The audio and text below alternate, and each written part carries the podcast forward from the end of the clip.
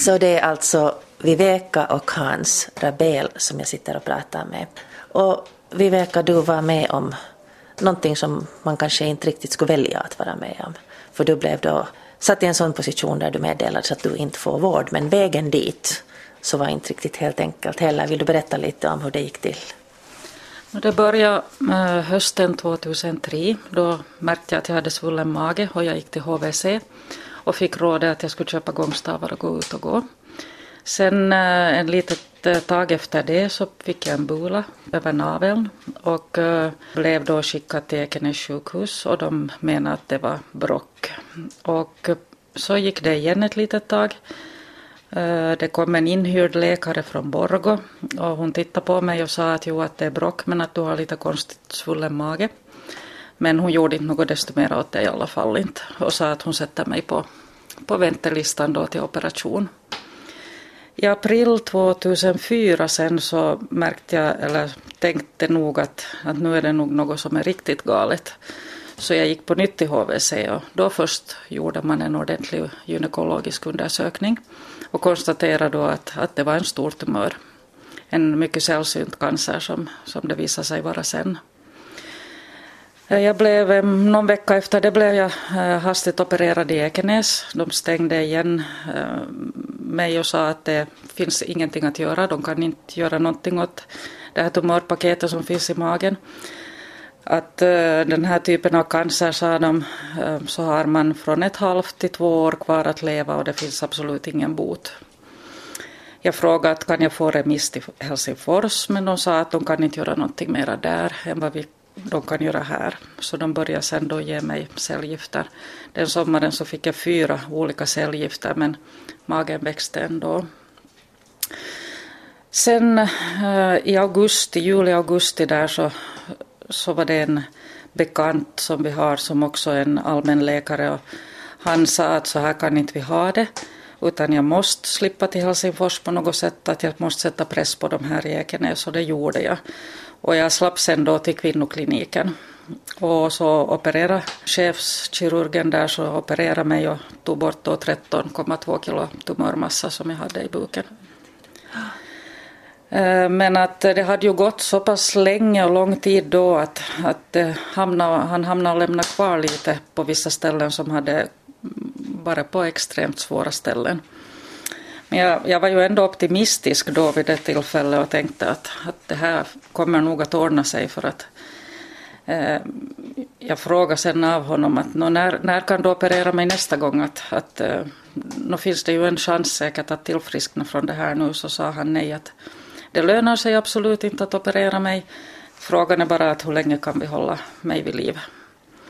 Men vad kände du alltså första gången då när du fick det här beskedet? Jag menar ordet cancer, redan misstanken om det så får de flesta människor att bli alldeles utom sig. Men hur kändes det för dig att få veta att nej? Eh, det var en jättestor chock. Jag minns den där eh, när jag kom från sjukhuset så då och fått, hade fått eh, det här själva budet att jag har det så det var helt overkligt för mig just då att jag, jag liksom kunde inte ta det till mig. Och jag ringde sen till Hasse och han, han eh, reagerade ju mycket kraftigare då för han förstod ju kanske eh, vidden av det hela mera än vad jag vägrade just då att acceptera att det var. Men, men... hur känns det för, för dig om din hustru får veta att inte vårdar vi dig mera? No, efter att Viveka då öppnades här Mm, här i Ekenäs så kom ju kirurgen in och, och berättade hur illa det var ställt. Och, och jag minns ju det att jag svimmade. Och, och det svarta för ögonen. Och det var, blev en sån fruktansvärd chock när det var, det var liksom direkt från henne att det finns inte några möjligheter. Så det, när, jag, när jag liksom vaknade upp igen så hade jag kilat fast händerna i, i sjuksängen och, och formligen spruta svett ur mig. Att det var en sån enorm chock. Uh, men uh, sen efter det som nästa gång som jag minns någonting så steg jag ur bilen här hemma hos oss och, och barnen så är på trappan och, och, där och, och väntar på mig och flickan var elva då Ja, de var 11 och 12. Ja. 11 och 12 år.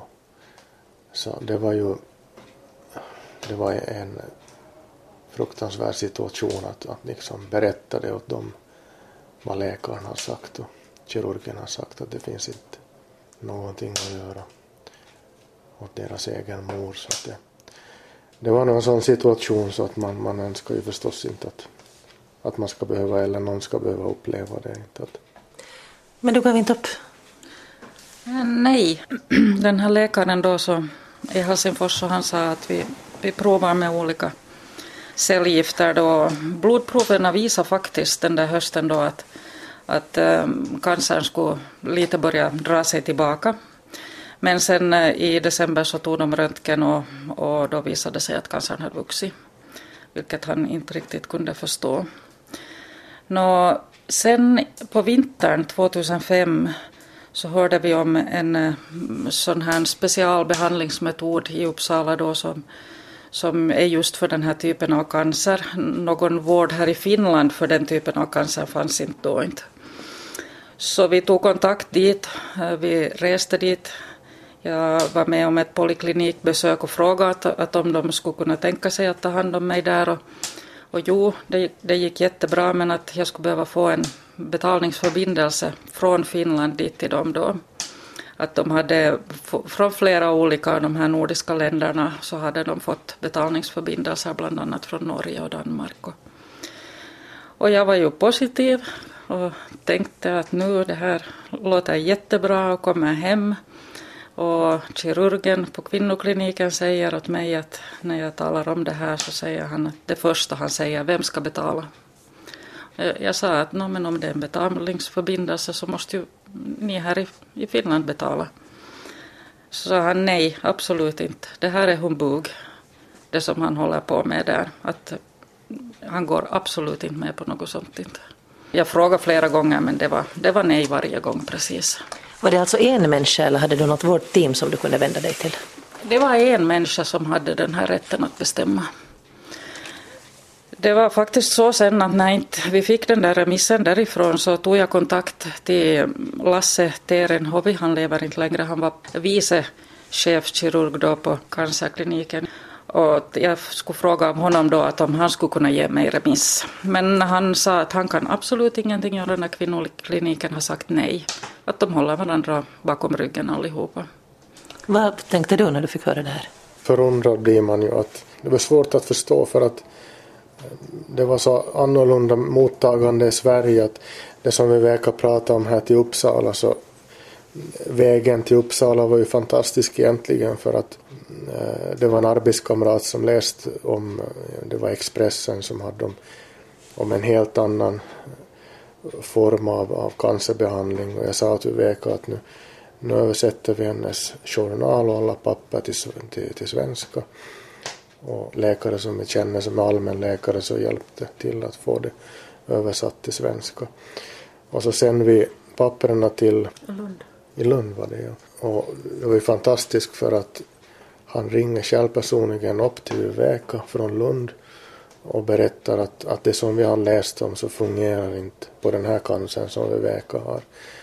Men han har varit så ortodox. Ja, ja, att han har tagit hennes papper själv med till Uppsala för han skulle besöka den här kirurgen där personligt. Att ni har väl ingenting själv emot det, frågade han. Så det var ju helt fantastiskt att han gjorde ansträngningen själv. Och att han ringer hit och pratar med Viveka som han inte hade träffat eller pratat med hela tiden själv personligen att han gjorde ansträngningen så man tyckte det var helt otroligt att det kan vara så två skilda världar eh, den personliga kontakten just att så då blev man ju förundrad sen att det stött på patrull på det sättet här i Finland att, och att man kan säga på det sättet att en operationsmetod som används då redan användes den ju i Danmark och i Tyskland och i, England och, och i USA och kirurgen i Uppsala som var utbildad inom det här i USA. Att det är humbug alltihopa. Att det var otroligt. Men ni beslöt då er att gå vidare? Ja. Ta personliga risker? Ja, vi beslöt då att vi skulle åka dit som privat, patient och eh, det blev ju jättedyrt. De konstaterade att en sån här operation så kostar 65 000 euro men att vi belånade huset och eh, andra vänner som vi har så hjälpte oss också ekonomiskt så att vi fick ihop de här pengarna faktiskt.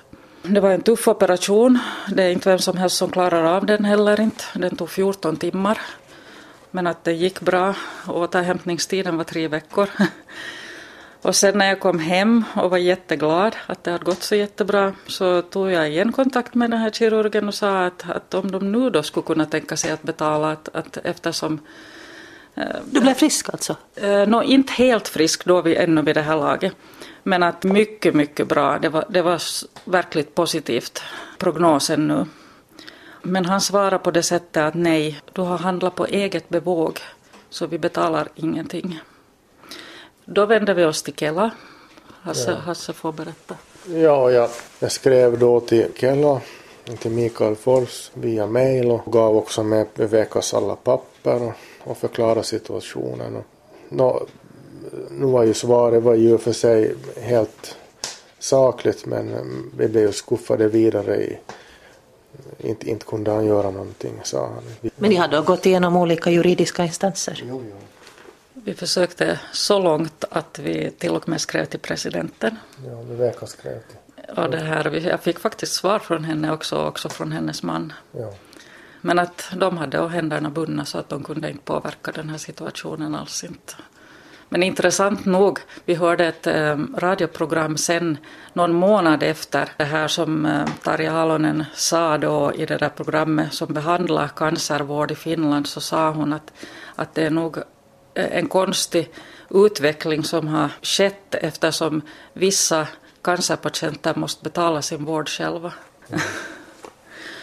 Nåja, sen eh, vidare så i maj 2006 togs en röntgen och det visade att inga metastaser hade jag. Eh, nu hör det till eh, med den här operationen som de gör i Uppsala att man gör en sån här second look. En ny operation för att kontrollera att faktiskt allting är som det ska vara. Och då begärde jag på nytt remiss från Finland och fick igen nekande svar att de befattar sig inte alls med den här saken.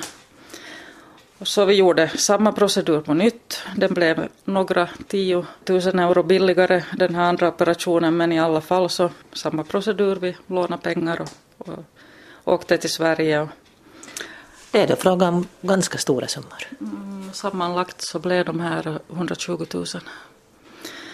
Nå, samtidigt i sängen bredvid mig där så låg en kvinna från Finland som hade fått remiss från ett annat sjukhus. Samma cancer.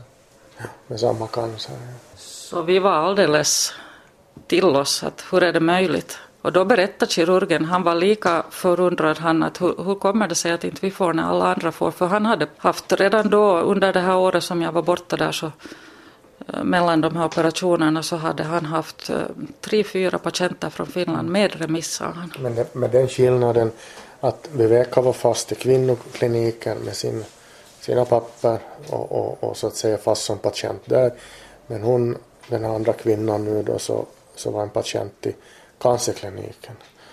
Och, och där var de mera medgörliga från finska sidan. Så, så fastän de är på, på samma kvarter så, så är det så jättestor skillnad. Och hur ska man veta som patient egentligen vart man borde från första början slippa? Det är det som är frågan. Vi kom i fel hus helt enkelt. Ja. ja. Nå, vi kom hem därifrån, allt var bra. Det såg jättelovande ut för min del. Sen började vi processa mot finska sjukvården, mot HUS. Och uh, vi fick hjälp med en väldigt bra, att hitta en väldigt bra advokat. Vi vann målet i länsrätten, men HUS tog ärendet vidare till förvaltningsdomstolen.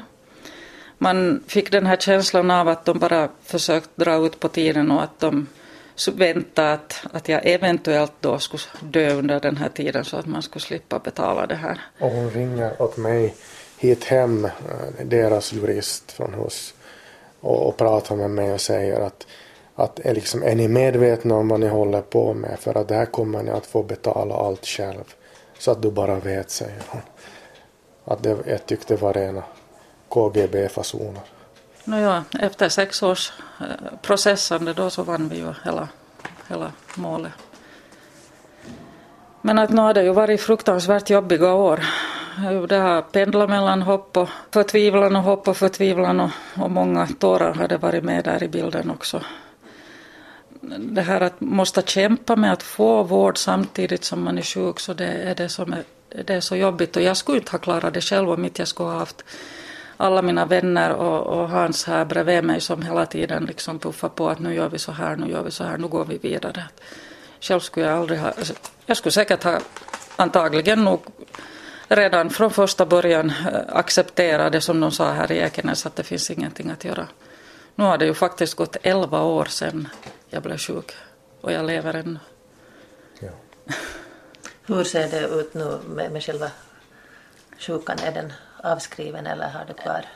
Nej, alltså inte den är ju avskriven direkt inte, men att eh, jag har gått på kontroller nu en gång i året och, och hittills har allt visat sig bra. Man kan ju inte säga hur det ser ut nästa gång, men att just nu är det helt bra. Elva år är betydligt längre än ett halvt till två år. Ja, definitivt. Ja. Ja.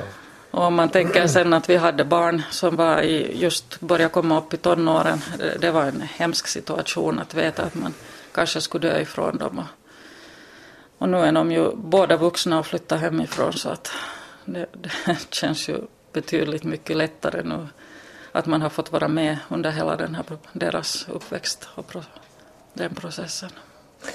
No. Ja. Ja, jag minns när Viveka kom hem från Uppsala.